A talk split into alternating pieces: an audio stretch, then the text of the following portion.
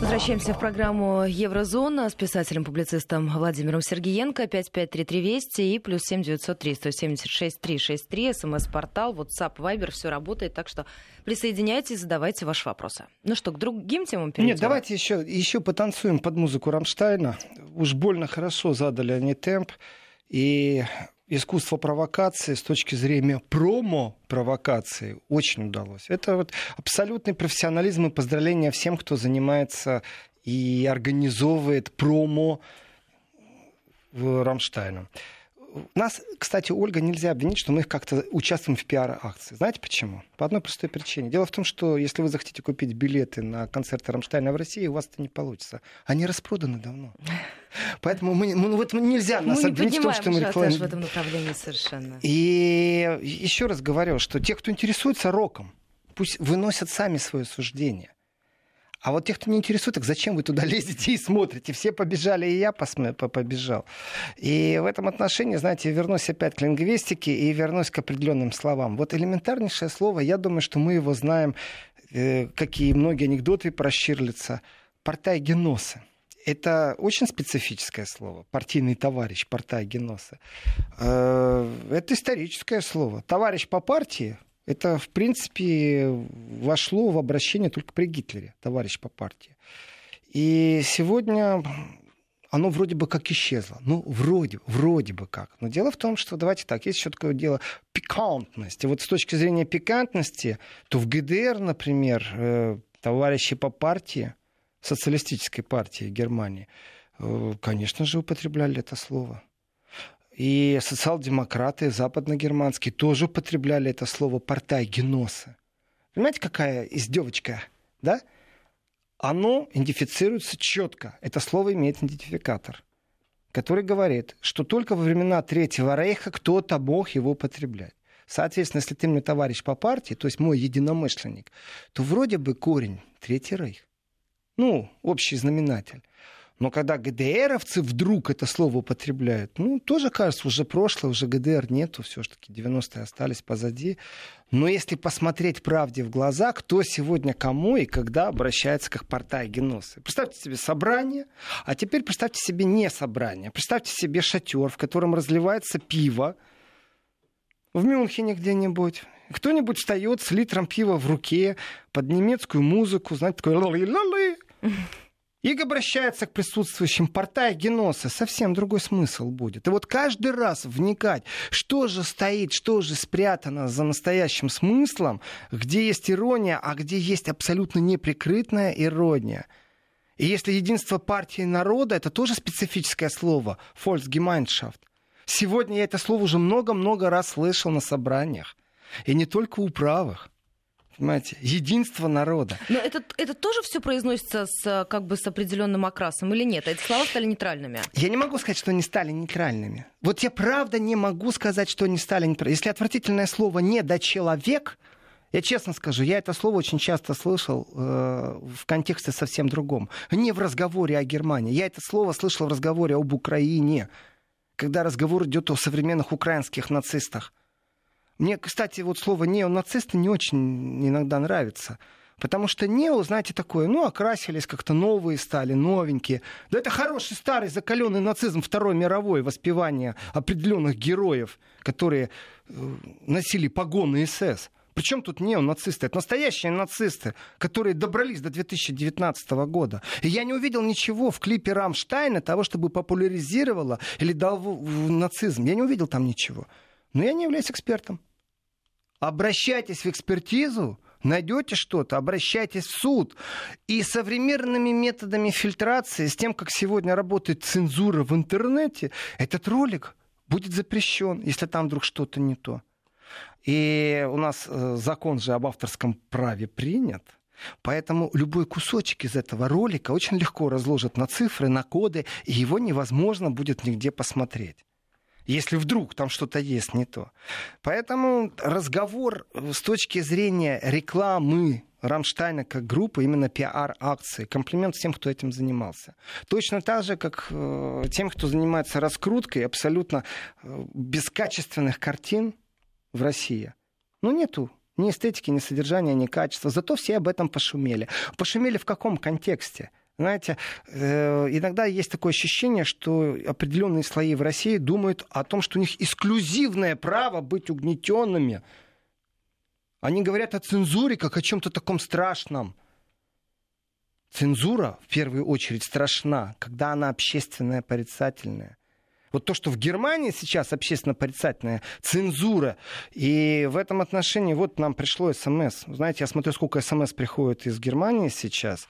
И в одном из смс описывают, вот конкретно э, нам пишет Роман из Кёльна, что рядом с ним сидел Франк, 45 лет.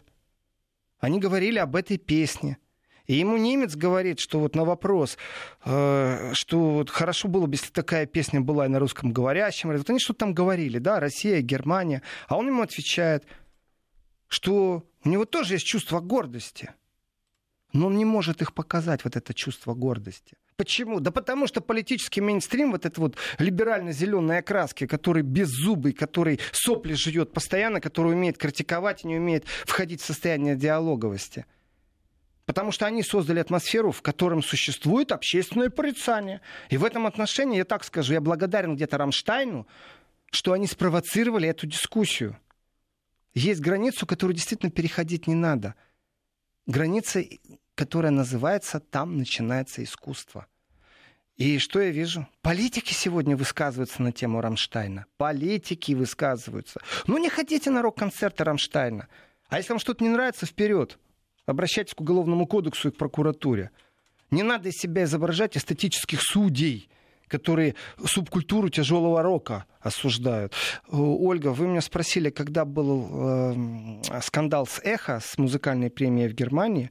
И я сказал, вот-вот, недавно это было конкретно. Это было в, в прошлом году, в 2018 году. Я ну, посмотрел еще вчера. раз. Да, это было в 2018 году. И, конечно, я так скажу, есть определенная мерзость вот этой вот субкультуры, что гангстерская, что антисемитская. Но это правда мерзость. У них миллионы просмотров, и э, дело не в том, что это занесло какого-то человека, который в стихах что-то там о наболевшем изображает, что-то думает. Абсолютно нет. Четко спланированное, спровоцированное на благодатную аудиторию определенный антисемитизм или э, антиизраильское настроение. Это есть в Европе, это проблема. И я вернусь к вопросу, который прозвучал в прошлом часе. Какие у меня претензии к образованию? Большие у меня претензии.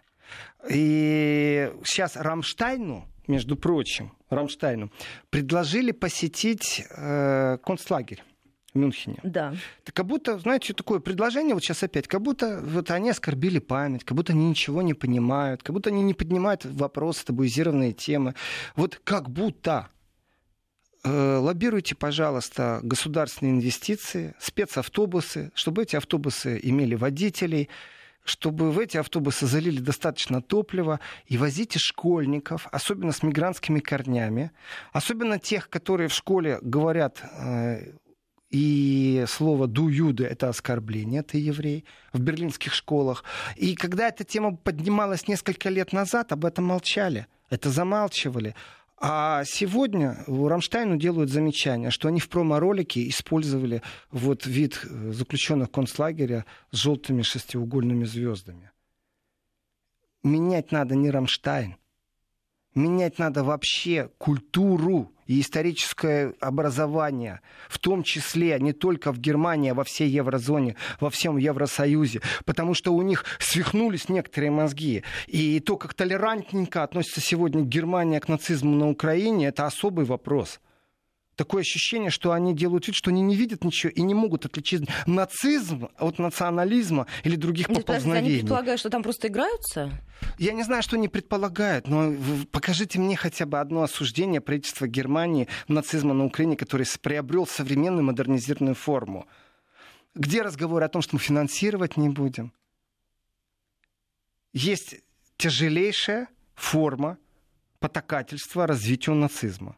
Простым языком – Перестаньте финансировать нацизм на Украине. Если мне кто-то спросит, как это делается, я скажу, изящно это делается. То, что немецкие деньги приняли участие в модернизации улицы Степана Бендера во Львове, каким бы соусом это ни было, Как бы они ни рассказывали, что они просто выдали деньги, а улицу выделяли и выбирали в Авиане, эта модель непосредственно показывает, что если ты успешно рекламируешь нацизм, неонацизм, прошлое нацистское, то Германия тебе даст деньги на то, чтобы ты свою улицу отремонтировал в своем городе. Назови ее правильно, Степана Бендера. Вы что, отказались? Вы что, извинились? Вы сказали, мы больше так делать не будем? Мы будем подходить к этому вопросу особенно щепетильно? Нет, этих заявлений нет. Есть немецкие деньги, и это модель успешности, которую может демонстрировать сегодняшний украинский нацизм. Ни больше, ни меньше. Поэтому, когда молчат определенные политики, делают вид, что у них все в порядке, это мерзко. И дело не в 70 тысячах, и не в 100 тысячах, и не в 70 миллионах а дело в подходе, в регулярном подходе. То есть пенсии можно платить нацистским преступникам или тем, кто был в СС до сегодняшнего дня? То есть тема-то, она же все же бурлит, бурлит. Германия выплачивает пенсии тем, кто служил в СС, и тех, ну, кто при этой службе был ранен. Деньги на реставрацию улицы можно выделять? И после, даже после того, как им стало известно, что улица имени Степана Бендера, им сказали, ну окей, общество поляризовано, вы знаете, есть дипломатический язык. Что нужно с большей осторожностью подходить к таким проектам. Ну хотя бы это вы заявите. Есть только один призыв одного немецкого политика, депутата Бундестага Андрея Хунько, который обратился с тем, чтобы вот осторожнее были с проектами финансирования. Но это оппозиционный политик, который известен своей непримиримостью к фашизму и который действительно делает много что для Украины. Хотя он не въездной, между прочим. И в списках миротворец. Вы вот знаете, я кстати, смотрю, приходит сообщение о том, что задержано в Германии 10 подозреваемых в терроризме. Сотрудники полиции задержали 10 исламистов, которых подозревают в терроризме. Об этом сообщает национальное телевидение со ссылкой на представителя прокуратуры Дюссельдорфа. Следствие считает, что задержанные готовили теракт. Подробностей пока не сообщают. Перейдем завтра, наверное, поподробнее, потому что операции были не только в Германии, антитеррористические организации не спят, не дремлят, и огромное количество взрывчатки было. То есть э, я часто критикую спецслужбы Германии, но об этом поподробнее завтра. И не только в Германии прошли спецоперации. То есть там как бы опасность терактов была достаточно высока. Слава богу, что до этого не дошло. Ну, слава богу. Так что завтра не пропустите. Завтра не пропустите. Вот я вижу вопрос у меня на экране. А может, кому-то нужно это? знаете, я этот вопрос тоже часто задаю. Может, кому-то это нужно? Может, это инструмент всего лишь навсего политики и геополитики? Может, это инструмент, которым легче всего управлять? Есть разные инструменты оболванивания.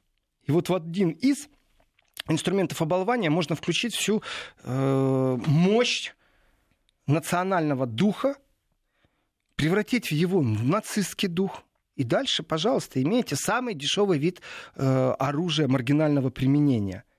Только в прошлом из маргинального применения из Баварии, из пивнушки, он дошел до самой трагической исторической отметки прошлого столетия. Хуже ничего человечества не было в сознательной, в цивилизованной жизни. И вернусь я к Рамштайну и вернусь я к запрещенным словам. Есть огромное количество слов, действительно, которые можно оценить как наследие Третьего Рейха. Но в этом надо разбираться. Если ты не разбираешься от того, что я сегодня эти слова говорил вслух, не значит, что люди их запомнили. Но в русском переводе «недочеловек» слово-то известное. И оно применяется и в субкультурах сегодня. Это, знаете, как заиграть слово черный или афроамериканец или негр. Вот точно так же недочеловек. Когда это в черном юморе, это акцептируется в немецком обществе. Я могу сказать сам про себя, я недочеловек, если ко мне кто-то относится мерзко. Если мне хамит начальник по работе или партнер в моих отношениях, начинает меня обманывать, и ты относишься ко мне, вот здесь точно так же есть черный юмор, когда говорят, это потому что делаешь, потому что я белый, то есть это комедийный жанр, ироничный жанр. Вот там черный юмор присутствует. Но если это не черный юмор, если начинается привкус вот этих вот новых течений, то, конечно же, Европа сегодня противоречива. И, конечно, Германия сегодня противоречива. Вот вам, пожалуйста, новые мигранты, а вот вам, пожалуйста, наши внутренние нацики. Слово нацики, оно не просто нацики, оно вот, э, это не как-то обрезанное русское слово – это просто можно взять вот э, из немецкого, и просто ты когда слышишь, ты его повторяешь. Не уменьшительное, а ласкательное. О, нет. Это просто повторение немецкого языка. Э, Рамштайн в, в своем промо-ролике, конечно же, э, не поднимает всю глубину политического напряжения. Но он идеально отображает то, что происходит в Германии. Я считаю, что... Ну, иначе не было бы такого бы скандала, иначе бы это не вылилось в дискуссии Я не считаю, что это скандал. Я считаю, что это профессионализм. Это разные вещи. Создать скандал музыканту вокруг своего ролика, чтобы об этом говорили тысячи, чтобы за пару дней миллионы просмотрели. Да молодцы, ребята, что я могу сказать? Там, вот еще раз, кто не любит рок, даже смотреть не надо. А кто любит рок, получите или удовольствие, или наоборот неудовольствие, вынесите свое мнение. Зачем вам слушать немецкого политика, который в этом что-то увидел эдакое? У него комплексы неполноценности исторически сложенные. Притом на эти комплексы неполноценности наложилась и Западная Германия, и Восточная Германия, и ЦРУшники, которые нацистов привлекали к власти, и ГДРовские штази которые вроде бы как э, до сегодняшнего дня травмируют диссидентов. Здесь много вопросов, здесь ответов мало. Побольше бы провокационных роликов, которые поднимали бы э, вот сегодня. И не только музыканты, например. Так что Рамштайну хорошо. Вот Украине сегодня плохо. Ой, да, там завтра выборы на Украине. Ну, это у них день молчания. Сегодня, да, день тишины у них. Это у них день Но молчания, телеканал день 1 тишины. плюс 1 у нас транслирует фильм с участием Зеленского. О, это скрытая реклама. Вы знаете, насчет Зеленского, я так скажу, что Европа, как-то уже помните, может, давно Еврозона посвящала э, разговор тому, что комики идут в политику. Ведь действительно есть первопроходец, с которого брать пример можно – вот я так это Рамштайна, знаете, когда говоришь о нацизме, а не о нацизме, о его формах, о его неприкрытых и прикрытых формах, о том, как кто-то себя отмывает, э, что лучше и что хуже. Так вот, э, по поводу комиков. Лучше это или хуже для Украины? Пусть Украина, конечно, сама разбирается. Но, но у нас есть примеры. Йонгнар – это никто иной, как комик, э, который экс-мэр столицы Исландии – Рикьявика. Ну а Дональд Трамп шоумен, почему нет? Ну, еще Это и милли... одна черта он еще его и миллиардер. Э, знаете, Йонгнар — это профессиональный шутник. Имею честь быть с ним знаком лично действительно профессиональный шутник, просто он, как мэр города, принимал делегацию писателей, и в том числе я был в делегации, действительно шутник с первых минут шутит. Абсолютно правда. И когда они создавали, они это сейчас приверженники и команда комика, создавали партию, которую назвали просто «Лучшая партия», не больше, не меньше, знаете. И каждому жителю Исландии по сухому полотенцу один из лозунгов. Ну, это же прелесть. Э, и это было издевательство над тем политическим мейнстримом, который существовал в тот момент в Исландии. После того, как Исландия, точно так же, как и Греция, пережила один из страшнейших таких кризисов экономических, исландская модель управления и истанские ломки, они же не очень сильно популяризируются, но тем не менее, когда лучшая партия набрала 34, там, не помню, 3, чуть, почти 35% они набрали. Э, Гнар стал мэром Рейкьявика в 2014 году. Э, а с чем вы можете связать вот этот тренд? Когда люди... там он ушел уже, мне кажется. С чем я могу связать этот тренд? Что люди без политического опыта сегодня приходят в политику? Знаете, это я усталость так... некая? Конечно. Из отражения запроса? Конечно, однозначно это усталость. Вы знаете, я, кстати, э, вот не хочу вмешиваться в определенные вещи, но здесь же можно обсуждать не просто непрофессиональных политиков, здесь можно обсуждать именно профессиональных политиков, которые сидят на своих креслах, полностью оторванные от реалий жизни. Они не понимают ничего, что происходит, не понимают проблем человека, который работает и получает пенсию. Это же проблема всего земного шара, иметь такое количество политиков. Поэтому и получается, что боксеры, которые путают сегодня, вчера и завтра, становятся политиками и говорят, что команда за них все сделает. Тогда зачем ты нужен? И комики становятся политиками. Почему нет? И давайте так. В 2014 году, когда ушел Том Гнар, э, он же ушел не просто так. Он ушел, знаете почему Гнар? Потому что он осознал, что он не тянет эту работу. На самом-то деле. Он думал, что это шутки. Быть мэром города, в котором там одна треть населения страны живет.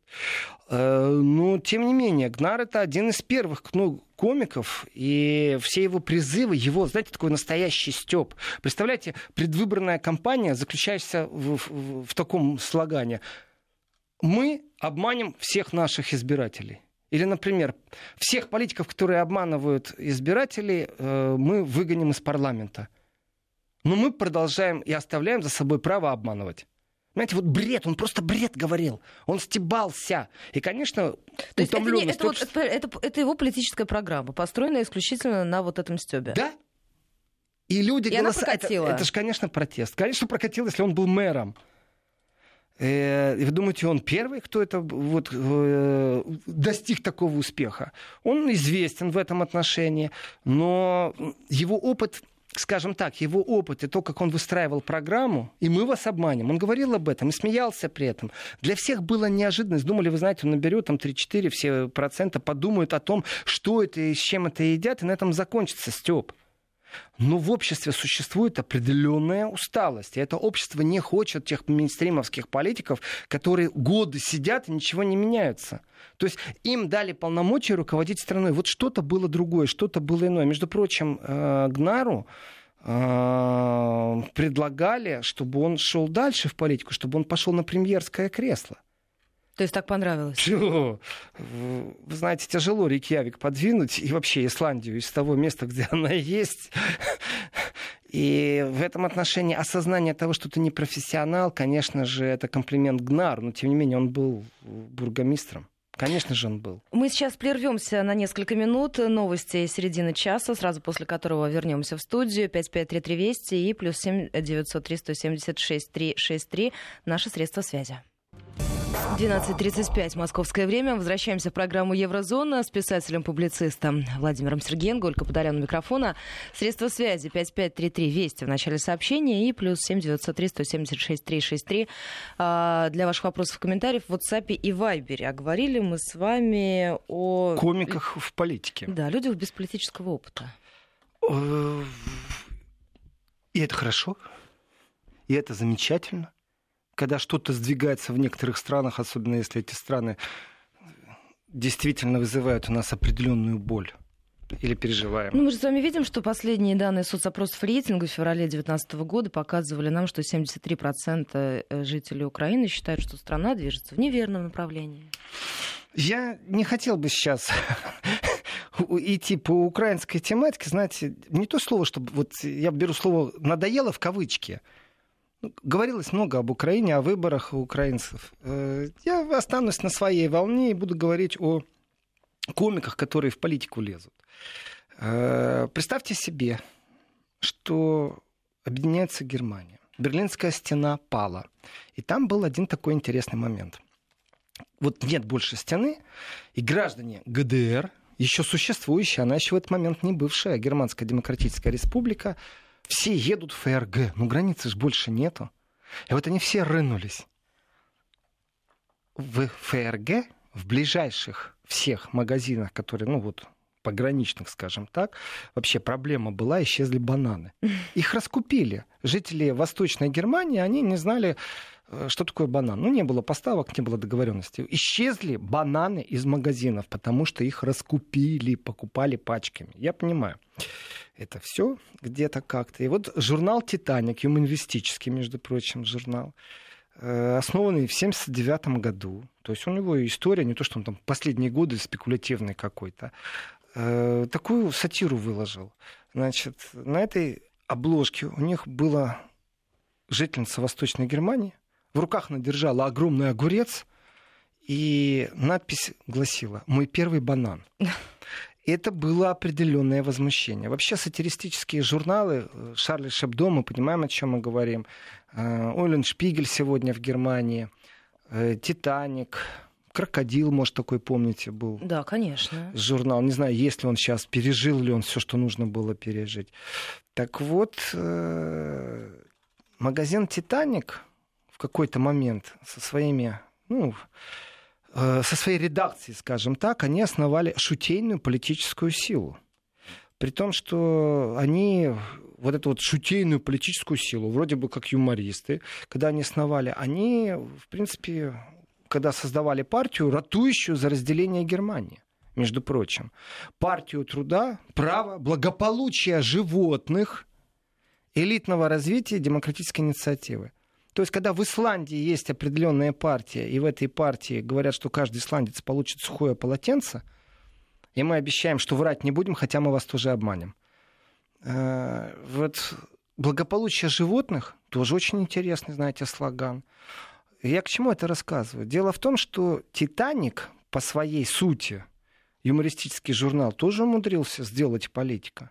У них есть представитель, между прочим, в Европарламенте. Не так все это просто. И э, кроме «Титаника», кроме э, Гнара из Исландии, есть еще и другие примеры политиков. Попасть в Европарламент оказалось не так тяжело. Это вот мы будем много говорить, все-таки у нас в этом году выборы в Европарламент. Ну, не совсем скоро, сколько там осталось? Ну, совсем в мае, 27-го вроде бы, начнется. И в этом отношении Титаник, который су- существовал и существует дальше, представляете, он смог создать э, вопросы политические на уровне простого элементарнейшего стеба. Вот не больше и не меньше. И их представитель в Европарламенте, он ну, как вам сказать, его речи иногда, когда они в четвертом году, в 2004 основали партию, они ее так и назвали. Мы основываем партию. Назовем ее партия. Понимаете, вот Степ, просто. Да, Степ во всем. И представьте себе, что в 2014 он попадает в Европарламент. Он сейчас готовится, кстати, к тому, чтобы его переизбрали, Мартин Зоненборн. Так вот, э, его речи в Европарламенте, вы знаете, тоже такие очень спорные, очень спорные. И скандалы с этими речами связаны. Э, они такое ощущение, что произносятся не человеком в Европарламенте, а где-то вечером э, с театральной сцены. Но это не значит, что его не тревожит актуальная ситуация. Он тоже рефлектирует политическую ситуацию в Европе. И... Ну, то есть это же востребовано, получается? Я На вот это есть запрос? Конечно. Если, если вот мы берем и рассматриваем э, Йона Гнара и то, как он стал мэром столицы Рикьявика, и это первый такой удачный эксперимент, то давайте посмотрим глобально. Ну, допустим, это было исключение. Но когда Мартин Зонеборн вдруг стал, понимаете, это шеф-редактор сатиристического журнала, партия, которая называется «Партия», понимаете, благополучие животных у них стоит в программе, и он попадает в Европарламент – значит, на этом можно построить определенную работу с определенным электоратом. Значит, можно на этом построить целую политическую карьеру, конечно, как выясняется. Конечно. Понимаете, ведь в Исландии что произошло? Нужно провести определенные параллели. В Исландии был безумный финансовый кризис. Экономика Исландии полностью рухнула. Полностью рухнула. Э, финансовый кризис, банковский кризис. И тоже нужно говорить, что предложение было, как всегда. Международный валютный фонд дает деньги, и ваши правнуки будут выплачивать проценты Международному валютному фонду, который вам будет диктовать, как нужно правильно распределять пенсию, а также социальные выплаты, сколько денег нужно инвестировать в систему здравоохранения. Ура! Вот что делает Международный валютный фонд. Выкручивает руки, навязывает свою систему управления и получает проценты. Но при этом не спасает экономику. Ну, он и не лечит. Э, дает передохнуть, по крайней мере. И в этом отношении исландцы-то собрались и сказали, а мы не хотим, между прочим, чтобы наши внуки и правнуки выплачивали проценты. А давайте-ка национализируем банки. Ведь это прецедент, феномен Исландии заключался в том, что там банки и телеграфы были захвачены народом. И удачно были захвачены. И они вышли из кризиса. И не то, как это предписывает Международный валютный фонд. Они потрясающе вышли из кризиса, и в Европе очень не любят рассказывать об исландской революции, потому что именно она могла бы пройти и в Греции. Именно сейчас она может пройти и в Италии. И в этом отношении та революция мирная, которая произошла в, Ита... в Исландии, это же, конечно, но это не то, повод... на что бы хотела Европа, так сказать, э, Иметь упирать. у себя дома, конечно. Социалистическая революция, национализация банков. Да какой капиталюга разрешит это? Никогда в жизни. Ну вот, коль мы подошли к, к Италии, то давайте по-честному. Кто такой БП Грилла? Многие его знают как основателя движения пяти звезд. А ведь это комик. Это комик. И это все происходило в одно и то же время, когда лучшая партия создавалась в Исландии. Может, кстати, я не знаю, вот знаете, э, коммунисты же все еще собираются тайком, и у них есть там седьмой, восьмой, десятый интернационал. Я не знаю, какой, но он у них есть. Они считают, что они временно проиграли. Коммунистическая идея временно проиграла капиталистическая идея. Что они еще вернутся, еще будет реванш. И такие люди есть. Может быть, есть какой-то всемирный заговор комиков. Я этого не знаю. Может, у них есть какие-то курсы повышения квалификации в каком-нибудь э, предвашингтонском фонде или в каком-нибудь Иллианойском университете. Не знаю. Но дело в том, что эти события происходили примерно в одно и то же время. Гнар создает в Исландии свою лучшую партию, и в это же время э, БП Грилла основывает движение пяти звезд. И что у нас получается? Движение пяти звезд добилось успеха. Где-то там в провинции, понимаете, какие-то местные муниципальные выборы. Проходит всего лишь пару лет. И где мы видим пять звезд? Мы видим их уже в правительстве Италии ситуация повторяется. Кризис, послекризисное, предкризисное и во время кризисное развитие какого-то нового политического движения. Но никто не делает из этого выводов. Из этого делают как минимум выводы тех, кто делает ставку на Зеленского на Украине. Как минимум.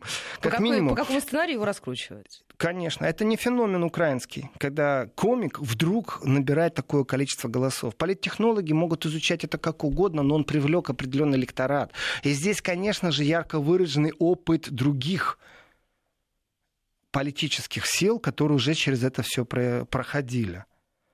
И я зачитаю цитату Значит, Но ну, у нас 20 э, секунд, я вас сразу предупреждаю. Тогда я цитату не зачитаю, я ее анонсирую. Да, я зачитаю давайте. цитату бывшего мэра Рикьявика о том, что он делает сейчас и как он делает сейчас. Это тоже достаточно вот чисто комическое дело. У нас сейчас некоторые регионы переходят на местное вещание. Мы возвращаемся в студию спустя несколько секунд и продолжаем этот разговор. Средства связи 5533 слово вести начали сообщение и плюс 7 903 170 6363 наш номер в WhatsApp и Viber. Вести ФМ. А вот теперь возвращаемся, 12.45, московское время, теперь можно озвучивать цитату. Цитата достаточно длинная. Цитата от бывшего мэра, бургомистра города Рейкьявика, столицы Исландии. Я тогда думал поставить об этом пьесу. Но потом возникла мысль, а почему бы не сделать так, чтобы театр пришел к нам имея в виду политиков, вот этих всяких банкиров, имея в виду СМИ и все остальное прочее. Моя идея заключалась в том, чтобы устроить грандиозный спектакль, который бы привлек внимание, и чтобы я как-то смог превратить выборы в фарс. Вот оно ключевое слово. Превратить выборы в фарс. Э, когда Гнар шел на выборы, конкретно, он превращал выборы в фарс. А получилось так, что народ тем самым высказал протест и свою приверженность вот этому фарсу. И дело не в том, что политик должен быть профессиональным политиком. Знаете, в Германии есть такой э, Кит, возглавляет сегодня Бундестаг Шойбле. Человек в, в инвалидной коляске после покушения. Этот человек 71 -го года вроде бы, или 72-го, в Бундестаге бессменно. Представляете? Он что, знаком Обалдеть. с проблемами рабочих людей, среднего бизнеса? Это профессиональный функционер. Вдумайтесь. Вот сколько я живу, столько лет в Бундестаге. Это волк современной политики. И вот, допустим, такому волку противопоставляется человек, который понятия не имеет, а пробует все вот это вот волчье политическое, интриганство и нюансы политической жизни. Ах, так нужно все понимать. Проблемы сегодняшнего бизнеса, капитала, санкций и устройства э, работы со СМИ, а также на внешнем периметре. Как обращаться с Россией или как с ней не обращаться. И кто-то говорит, вы знаете, а мы просто всем раздадим сухие полотенца.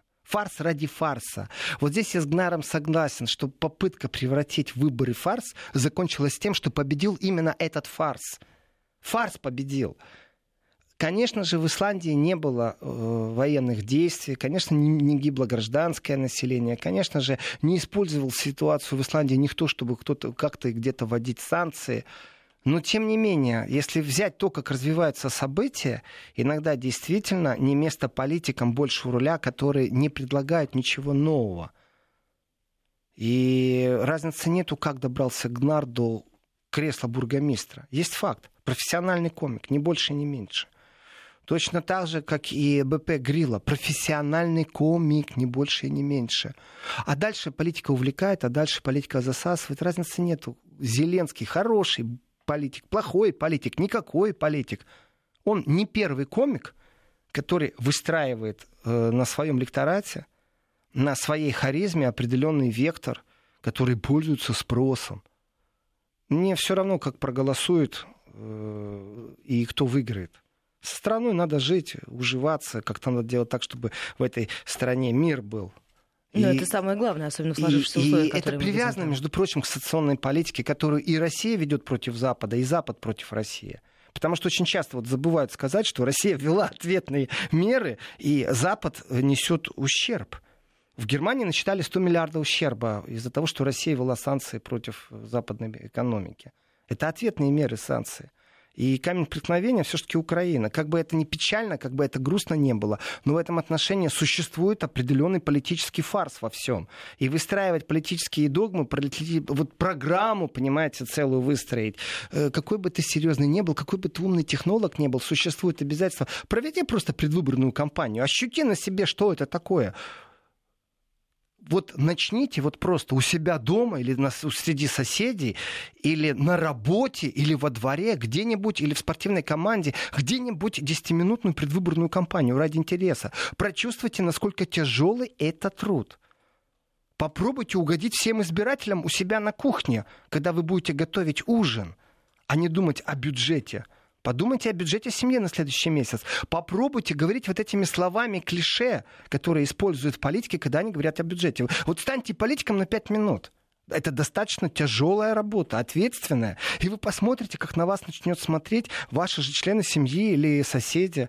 Вот попробуйте провести предвыборную кампанию хотя бы на 5 минут, где угодно. Вот и сделайте здесь. выводы. И сделайте выводы. Поэтому фарс, как востребованность политическая, мне кажется, она вообще глобальная. Ольга, я вам благодарен, когда вы мне привели пример Трампа. Трамп не комик, абсолютно. Но Трамп тоже внес элементы фарса в политику, притом безумно сильные элементы фарса перевести внешнюю политику в, в то, что застывают министры иностранных дел и главы правительств читает Твиттер, это тоже определенный фарс. Мы живем в такое время. Коренные Но потом изменения. мне кажется, что вот э, э, расследование Мюллера, на которое американцы так сильно надеялись, и вот это разочарование с ним связано, было во многом э, обусловлено тем, что им очень хотелось, чтобы кто-то выбрал за них Трампа. Они потом сказали, ну это же не мы, вот до такого дошли, что мы выбрали Трампа. Это они за нас выбрали. В это было легче верить, с этим было легче жить. Чаще, часть американского общества. Знаете, Ольга, а я бы сделал акцент на другом, честно говоря. Дело в том, что э, ключевым словом для меня сейчас является часть. Часть американского общества. Часть американского общества заявила о том, что оно находится на другом полюсе. Дело в том, что такое массивное единодушие, навязывание верхними эшелонами э, политических элит по всей планете, между прочим, оно подверглось критике, притом очень сильной критике. И из кухонных разговоров, из диссидентских разговоров оно вышло во что-то иное. Вот эта вот поляризация общества, она есть везде, в том числе и в Америке. Поляризация общества, в котором мы на равных друг другом говорим, не по-подлому. Мы не пробуем уличить вас в том, что вы с Россией попробовали как-то изменить предвыборную кампанию.